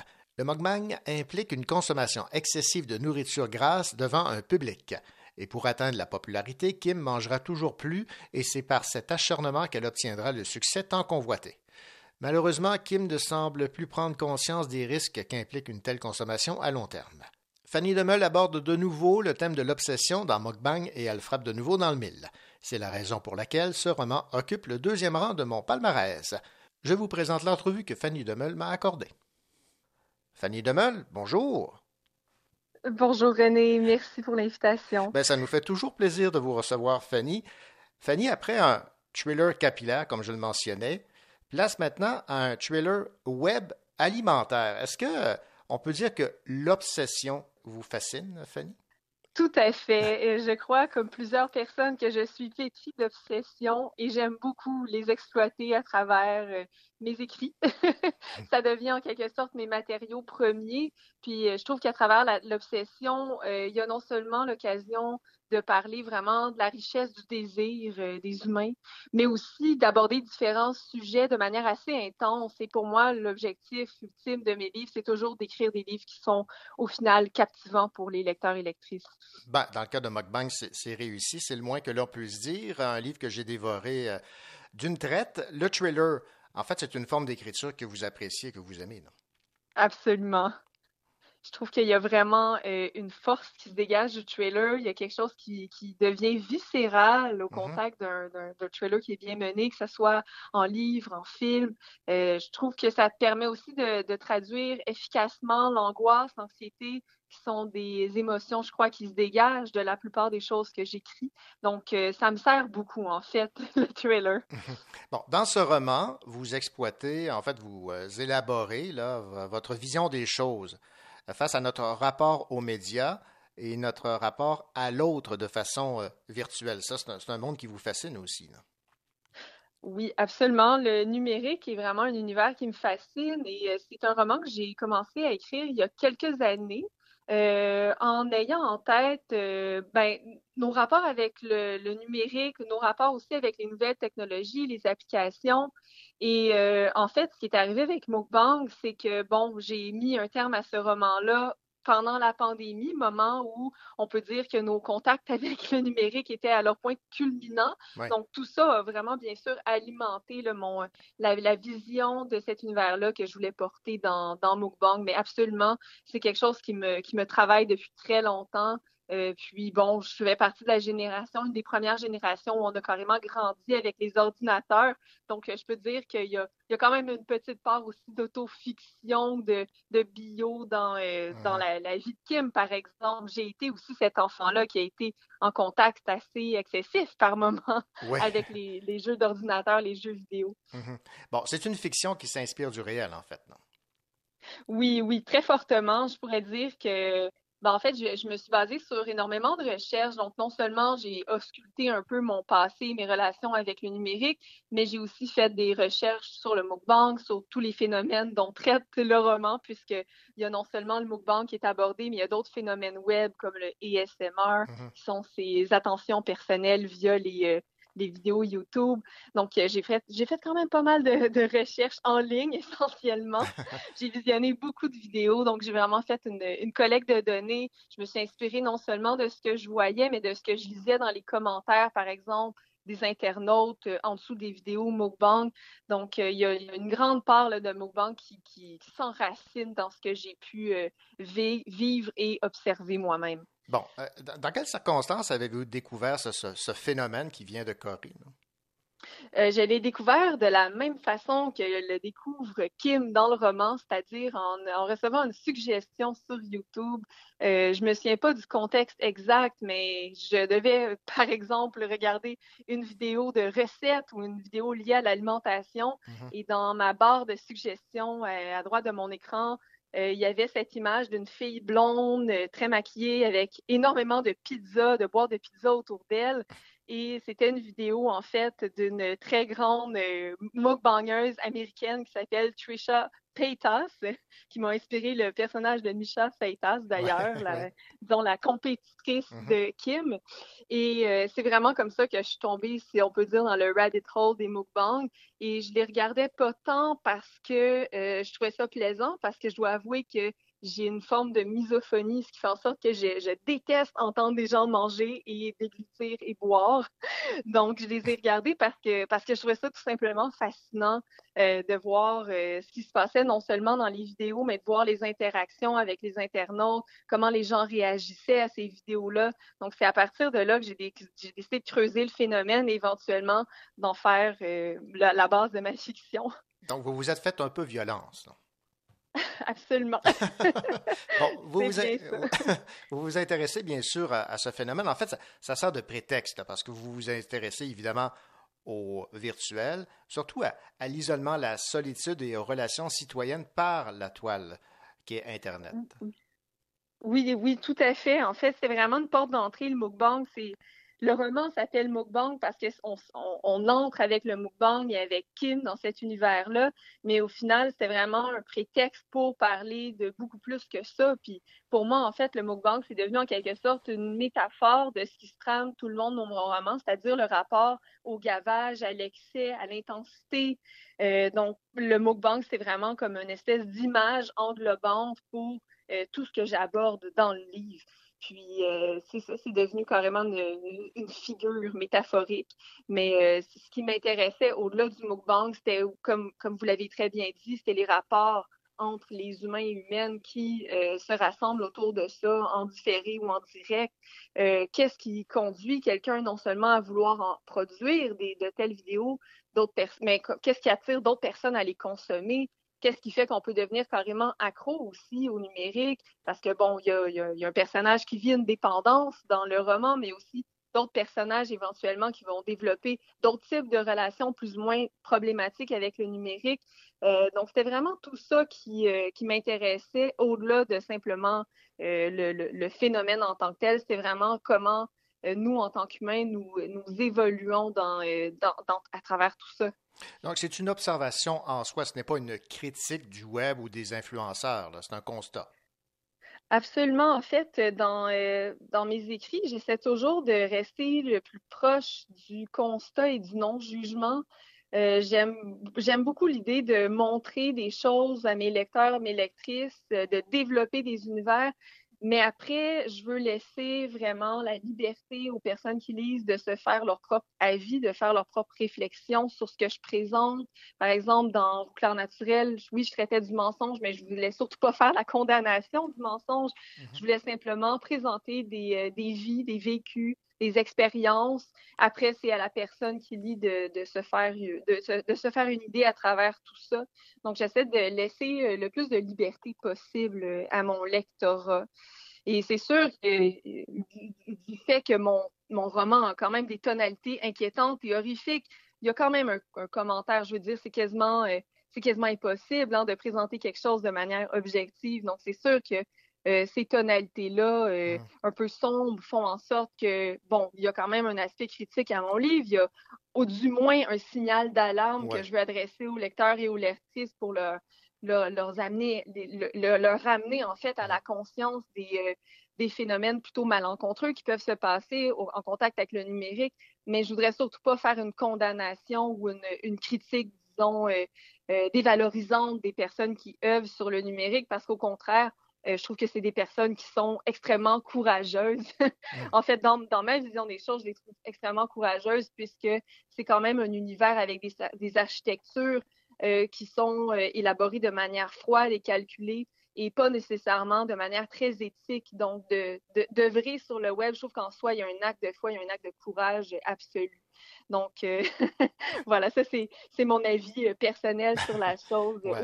au-delà, du livre lui-même. Ben, ça, ça nous force à réfléchir. Ça, ça, ça, c'est euh, sans équivoque. Maintenant, on découvre qu'il y a derrière la gloire euh, tout ce qu'il y a derrière cette gloire qui était cachée, mais surtout qu'elle peut être très éphémère, cette gloriole, cette gloire. là. Oui. En fait, une des choses qui m'intéresse beaucoup sur, euh, sur le web, qui me fascine absolument, c'est comment euh, le mouvement est constant, comment tout est en constant remaniement. euh, d'une semaine à l'autre, un YouTuber peut faire scandale et perdre 3 millions d'abonnés sur 7000. Donc, la, vitesse, en fait, à laquelle tout change, tout se passe, euh, qui est à la fois, euh, en fait, spécifique au web et un reflet, je trouve, de- des grands mouvements très rapides qui se passent dans, le monde actuel au-delà du numérique. Et euh, le, le fait aussi que pour les personnes qui œuvrent sur le web, les, les YouTubers, les mukbangers, par exemple, euh, le scandale peut être à la fois euh, la mort d'une chaîne ou carrément son essor, dépendamment de comment la personne gère ça. Donc, c'est quand même, tu sais, on veut, veut pas, ces, ces grandes machines-là roulent un peu sur le scandale aussi. Et euh, c'est vraiment aux personnes qui sont responsables de leur propre chaîne de veiller à ce que ces scandales-là soient leur salut et non pas leur échec. Donc, c'est vraiment comment ces, ces personnes-là reprennent les rênes, rescénarisent un peu leur, euh, leur, euh, leur carrière carrément en ligne pour tirer leur épingle du jeu. Puis c'est un peu ça qui arrive avec un des, euh, des personnages. Et je vais pas, je vais pas aller plus loin dans mes explications parce que sinon je vais rentrer dans la zone du divulgateur. Mhm. Mais il y a carrément un personnage qui est capable de, de se relever, de renaître de ses cendres, tel le phénix après, euh, après le scandale. Mais euh, en même temps, je pose la question aussi jusqu'où on peut tirer l'élastique et euh, aller euh, dans le recyclage du scandale avant de, de, de, se, de se briser les dents. Ouais, en fait, Donc il- voilà, ouais. j'essaie de montrer comment la ligne est mince Mhm. entre, entre carrément la vie et la mort, le- la gloire et l'opprobre populaire là, en ligne. Bon, on découvre évidemment, comme je le mentionnais, ce qu'il y a derrière la gloire, mais ce qu'on voit également dans votre roman, c'est que les conséquences, elles ne sont pas que pour ces personnes vedettes du web, mais pour les gens qui les entourent. Tout à fait. Puis c'est pour ça que j'ai voulu euh, explorer les personnages qui entourent la protagoniste. Donc euh, oui, on entre avec Kim Delorme, euh, qui est notre euh, héroïne. Mais ensuite, euh, pendant très longtemps, en fait, le roman, c'était que ça. hein. Oui, oui. Pendant très, très longtemps, dans son écriture, le roman, c'était Kim Delorme, son histoire, début, milieu, fin, merci, bonsoir. OK. Et quand dès que j'ai voulu ouvrir, en fait, la porte à ce qui se passait autour, c'est là que le, vraiment, le roman a vraiment pris forme, que c'est devenu, en fait, Mukbang. Et c'est là où je me suis dit, mais qu'est-ce qu'il y a au-delà des personnes qui... qui, qui se mettent en scène euh, en ligne, qu'est-ce qui se passe avec leur entourage. Euh, puis ça m'a vraiment permis d'explorer d'autres thématiques, de vraiment en fait développer la thématique des relations sociales qui était en fait euh, présente à la base, mais qui était représentée seulement via le regard de Kim. Et euh, je pense que c'était la grande innovation par rapport à mes deux précédents romans, c'est que dans Mukbang, on n'a pas seulement accès à la vision d'une seule narratrice protagoniste, on a aussi celle euh, de son entourage. Et pour moi, c'est vraiment très, c'était important dans le cas de Mukbang d'aller d'aller creuser ailleurs ce qui se passait autour. Puis en même temps, ça, ça servait mon récit parce que c'était de montrer comment euh, au-delà des personnes qui euh, sont directement concernées par le web, le web devient tellement tentaculaire qu'elle finit par impliquer aussi les personnes qui ne sont pas présentes en ligne ou qui sont, les personnes qui sont moins présentes.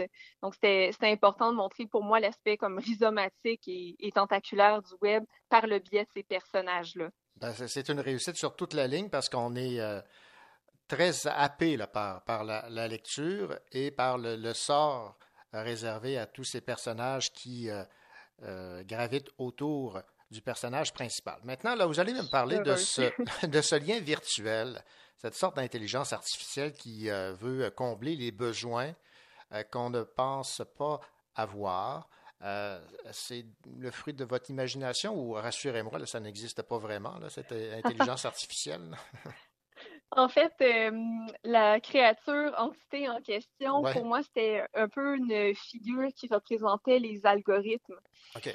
Puis, pour moi, ce personnage-là est important parce que, pour revenir au point dont on a discuté tout à l'heure, euh, je voulais pas faire la critique nécessairement des humains et des humaines directement qui œuvraient sur le web, mais plutôt de la créature en tant que telle designée par les architectes du web, c'est-à-dire l'algorithme qui une créature qui elle et, et, euh, n'a pas d'éthique, n'a pas de considération pour les personnes qui sont visées par les, les statistiques, les algorithmes. Et pour moi, en, soi, je trouve qu'il y a quelque chose de monstrueux là-dedans. Puis c'est comme si la créature avait dépassé un peu ses créateurs et créatrices. Euh, je pense pas que intentionnellement les gens qui ont créé les algorithmes voulaient du mal à certaines personnes, mais de manière, euh, dans une conséquence fâcheuse, malheureusement, les algorithmes prennent dans leur filet des personnes assez vulnérables et fragilisées. Puis pour moi, c'est pour ça que c'est important que ça soit incarné par une créature non humaine, un peu surnaturelle.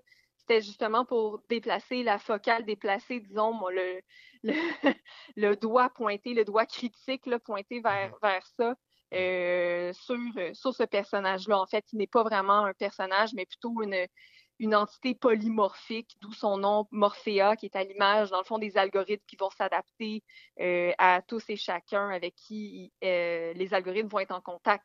Donc, euh, c'est l'algorithme, dans le fond, c'est son, son, objectif, c'est de, cerner qui tu es, puis à la limite même devancer tes, tes rêves, tes désirs, tes peurs et de, te connaître quasiment mieux que tu te connais toi-même, en quelque sorte. Euh, alors, pour moi, il y avait quelque chose d'éminemment inquiétant et surnaturel à travers tout ça, puis c'est pour ça que je l'ai, euh, j'ai voulu la, représenter comme telle. Fait que, pour répondre à votre question, j'oserais dire que cette entité-là est à la fois très réelle et à la fois surnaturelle, puisque j'ai choisi de la représenter comme telle. Mais, euh, mais c'est ça, je pense que je pense que qu'est-ce qu'elle qu'elle représente en fin de compte existe malheureusement bel et bien. Puis euh, je pense que c'est quelque chose euh, qu'on devrait auquel on, devait on devrait porter attention en société en ce moment, c'est-à-dire ben, la gestion des algorithmes, la gestion. En fait, ce n'est pas nécessairement à nous en tant qu'individus, en tant qu'internautes, qui avons à réfléchir à tout ça, mais les personnes qui ont créé ces algorithmes-là, en fait, les architectes web, devrait sérieusement se pencher parce qu'il y a des dommages quand même collatéraux qui sont, euh, qui sont générés par, euh, par tout ça, puis c'est assez triste. Eh bien, Fanny Demel, ça a été un réel plaisir de discuter avec vous de votre nouveau roman, Mukbang. Et euh, évidemment, on ne voit plus le web de la même façon après avoir lu votre, votre roman. Est-ce que c'était l'objectif? Oui, c'était mon objectif. C'est pas mal toujours mon objectif quand j'écris de changer le regard qu'on porte sur mm-hmm. l'habituel, sur ce qu'on voit pas nécessairement. Donc c'est euh, c'est ça, c'est de, de, de, voir différemment. je peux pas dire comment on voit différemment après. Je veux laisser ce soin-là aux lecteurs et lectrices, mais, mais je suis très, toujours très contente d'entendre qu'on le voit plus exactement de la même façon. Ben, c'est réussi. Et puis, euh, tout comme ma conjointe qui euh, vous a prédit euh, des prix littéraires avec ce, roman, ben, j'appuie ses propos. Je serais très, très surpris que vous n'ayez pas au minimum un prix littéraire pour ce magnifique roman. Merci beaucoup, Fanny Demel. Je suis extrêmement touchée. Merci beaucoup, René. Merci. C'est Noël, c'est Noël, c'est Noël, mais peu importe ta couleur, c'est Noël dans notre cœur. C'est Noël, c'est Noël, c'est Noël. Et ça sera toujours pareil, même Noël au soleil. Une tempête de sable se fracasse sur la mer et ses huit petits crabes remplacent nos reines d'hiver à travers les étoiles et les noix de coco. Il posera doucement son traîneau. C'est Noël, c'est Noël, c'est Noël, mais peu importe ta couleur, c'est Noël dans notre cœur. C'est Noël, c'est Noël, c'est Noël, et ça sera toujours pareil, même Noël au soleil. Les pieds dans l'eau de mer ou encore dans la neige, qu'on soit rouge, jaune ou noir blanc ou même beige, ce bon vieux Père Noël veut nous voir tous égaux, ce serait son plus beau cadeau. C'est Noël, c'est Noël, c'est Noël, mais peu importe ta couleur, c'est Noël dans notre cœur. C'est Noël, c'est Noël, c'est Noël, et ça sera toujours pareil, même Noël au soleil. Joyeux Noël rempli de bonheur, que tu viennes d'ici ou d'ailleurs. Joyeux Noël et plein de chaleur, c'est ce soir qu'on déballe notre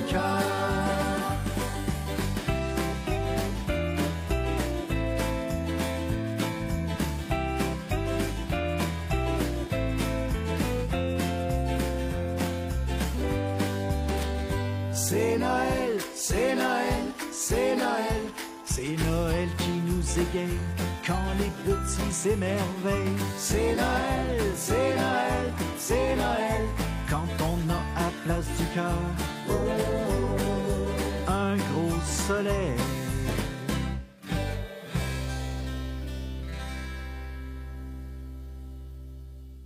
Éric Plamondon est un des auteurs que je préfère et je ne suis pas le seul.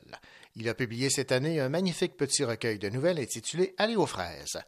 J'ai aimé ces nouvelles parce que Éric maîtrise parfaitement l'art de raconter et surtout parce qu'il y est question du village où j'ai vécu mon enfance, Saint-Gilles, de la rivière Beau-Rivage et du chemin Craig. Vous comprenez alors que c'est ce recueil, Aller aux fraises, qui occupe le premier rang de mon palmarès. Je ne suis pas le seul, bien sûr, à en avoir apprécié sa lecture. Je vous propose de réécouter les commentaires de Caroline Tellier à propos de ce recueil, Aller aux fraises. Oui, René. Alors, je vous parle de ces nouvelles. Il y en a trois, en fait. Trois belles nouvelles, comme trois beaux souvenirs de jeunesse. Alors, je vous parle de la première. C'est celle qui donne le ton au recueil et qui donne le titre aussi. La première est Aller aux fraises. Et en fait, il n'y a pas de fraises dans ce roman que le titre et la couleur. oui. Je vais vous lire la page qui, euh, explique pourquoi ce recueil porte ce titre. Il y avait de l'électricité dans l'air. Son regard était sombre, je ne voyais pas ses mains, mais je pense qu'il serrait les poings. Son ton a tranché avec la tension ambiante quand d'une voix blanche et sourde, il a lentement articulé les mots On dirait que t'es allé aux fraises. D'un air innocent, j'ai demandé Comment ça? On vient de se faire réveiller par le téléphone. Il a répondu.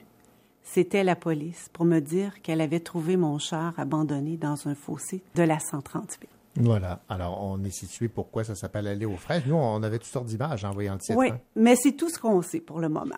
Donc, dans ce- cette nouvelle, le narrateur, qui est en fait l'alter ego d'Éric Plamondon, a 17 ans. On est dans les années 80 et il raconte cette période charnière de la vie. Les balles des finissants, la blonde, les chums, les parties. L'auteur le fait avec tellement de détails intéressants et d'authenticité que c'était comme c'était mes 17 ans et peut-être même les vôtres, René. Absolument. Voilà. Et maintenant, la deuxième. La deuxième nouvelle, elle porte le titre de Cendre. Donc, l'auteur commence comme ça. C'est mon père qui m'a raconté cette histoire. Ça commence à Saint-Basile, un village d'un peu plus de 2000 âmes au milieu du 20e siècle. Il y avait certainement autant de vaches que d'habitants à cette époque.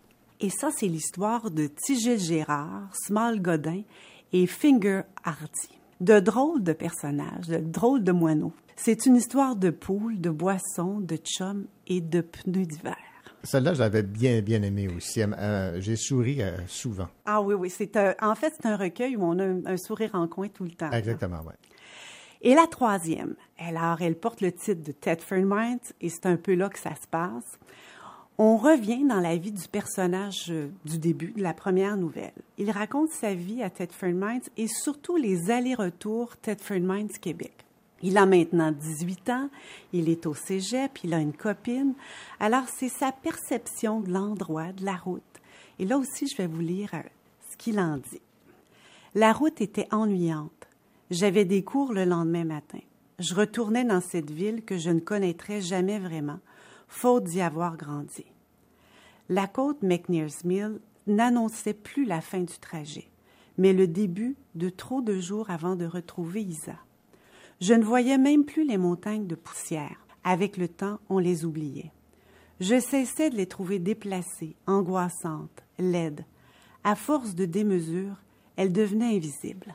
Ouais, tellement beau. C'est tellement beau. Alors, dans cette nouvelle, Éric Plamondon dresse un tableau intéressant du syndicalisme, des conflits de travail, des grèves, du temps dur là, de l'époque dans cette région. Alors, Caroline, évidemment, vous avez déjà lu et euh, chroniqué euh, Éric Lamondon. J'en conclus que c'est un livre qui vous a accroché et plu. Oui, c'est un auteur que j'aime beaucoup et encore une fois, il m'épate. Cette fois, c'est avec son talent de conteur. Les personnages sont vrais. Je vous le dis, on goûte, on sent dans ce recueil. On se rappelle notre adolescence et je vous dis qu'il illustre probablement le parcours de millions d'adolescents, de jeunes adolescents québécois des années 80. Alors, euh, que de nostalgie. Puis même sa nouvelle cendre, ça m'a rappelé des anecdotes que mon père me racontait. Le temps des fraises est peut-être terminé, mais il n'est jamais trop tard pour lire un bon euh, recueil de nouvelles, surtout s'il est écrit par cet auteur.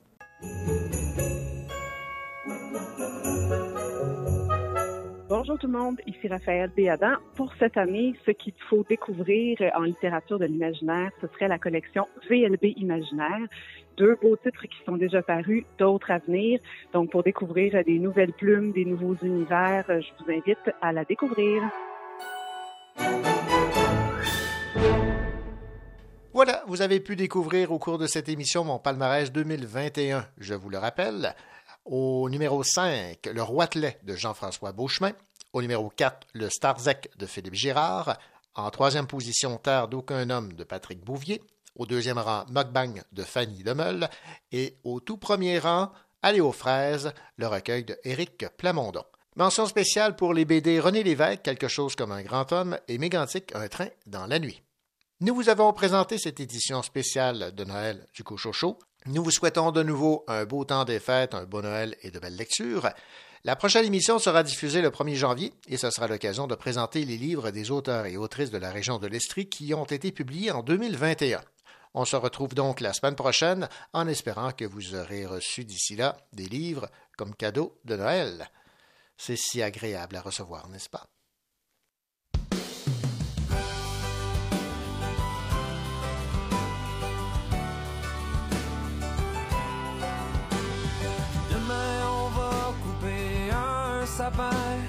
Derrière chez nous, dans le bois, pas trop loin. Noël s'en vient, l'hiver est en chemin. Je sais que t'as hâte à demain matin. Une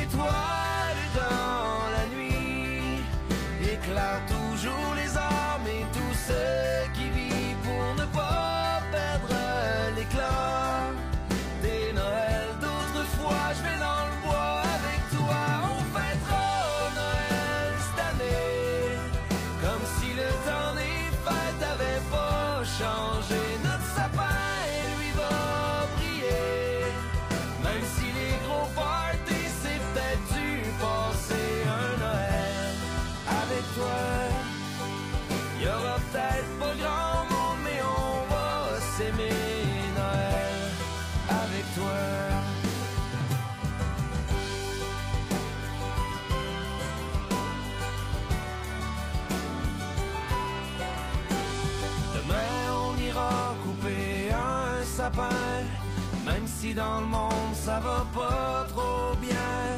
On marchera dans le bois comme s'il y avait rien. Et la neige tombe